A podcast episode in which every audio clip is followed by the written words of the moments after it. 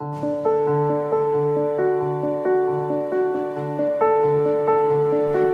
Santo Evangelio según San Lucas. En aquel tiempo Jesús comenzó a recorrer las ciudades y poblados predicando la buena nueva del reino de Dios. Lo acompañaban los 12 y algunas mujeres que habían sido liberadas de espíritus malignos y curadas de varias enfermedades. Entre ellas iban María, llamada Magdalena, de la que habían salido 7 demonios, Juana, mujer de Cusa, el administrador de Herodes, Susana y otras muchas, que los ayudaban con sus propios bienes. Palabra del Señor. Hola, ¿qué tal? Soy el Padre Jonathan Arias. Llegamos ya al 22 de septiembre del 2023. Le agradecemos a Dios este nuevo día que iniciamos, lo que nos ha permitido vivir casi ya a fin de este mes. Y hoy miramos a Jesús.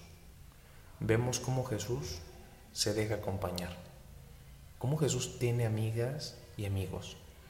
Hoy resaltan sus amigas, aquellas que comparten su vida, que comparten la transformación y el cambio que Dios ha hecho en ellas, que comparten lo bendecidas que están, que comparten los bienes que ellas tienen, que comparten la bendición y la gracia que han recibido. Y eso es un signo hoy para nosotros de que tanto hoy yo acompaño a Jesús. Acompaño a Jesús y doy testimonio de Él.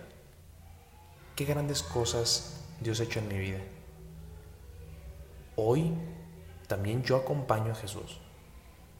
Hoy yo también voy tras Él. Hoy también me apasiono y comparto en su nombre lo que tengo, lo que soy.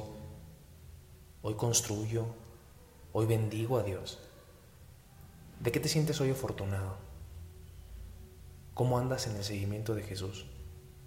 ¿Cómo compartes a los demás la alegría de la bendición de Dios en tu vida, en tu familia, en tu trabajo, por quién eres, por cómo estás?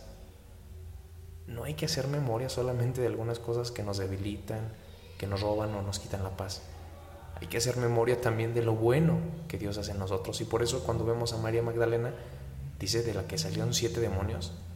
Híjole, seguramente ella, por ser gran amiga de Jesús, siguió compartiendo a todos la alegría de la liberación, el gozo de sentirse amada, de sentirse agradecida y de seguir acompañando de cerca a Jesús.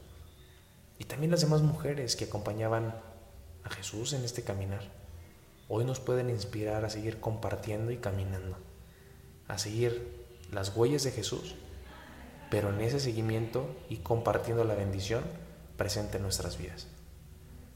Señor Jesús, permítenos disponernos a andar atrás de ti, seguir tus huellas y que podamos al mismo tiempo reconocer tu huella en nuestra historia, tu ternura, tu caricia que nos ha sanado, nos ha transformado y nos sigue animando a seguir caminando detrás de ti.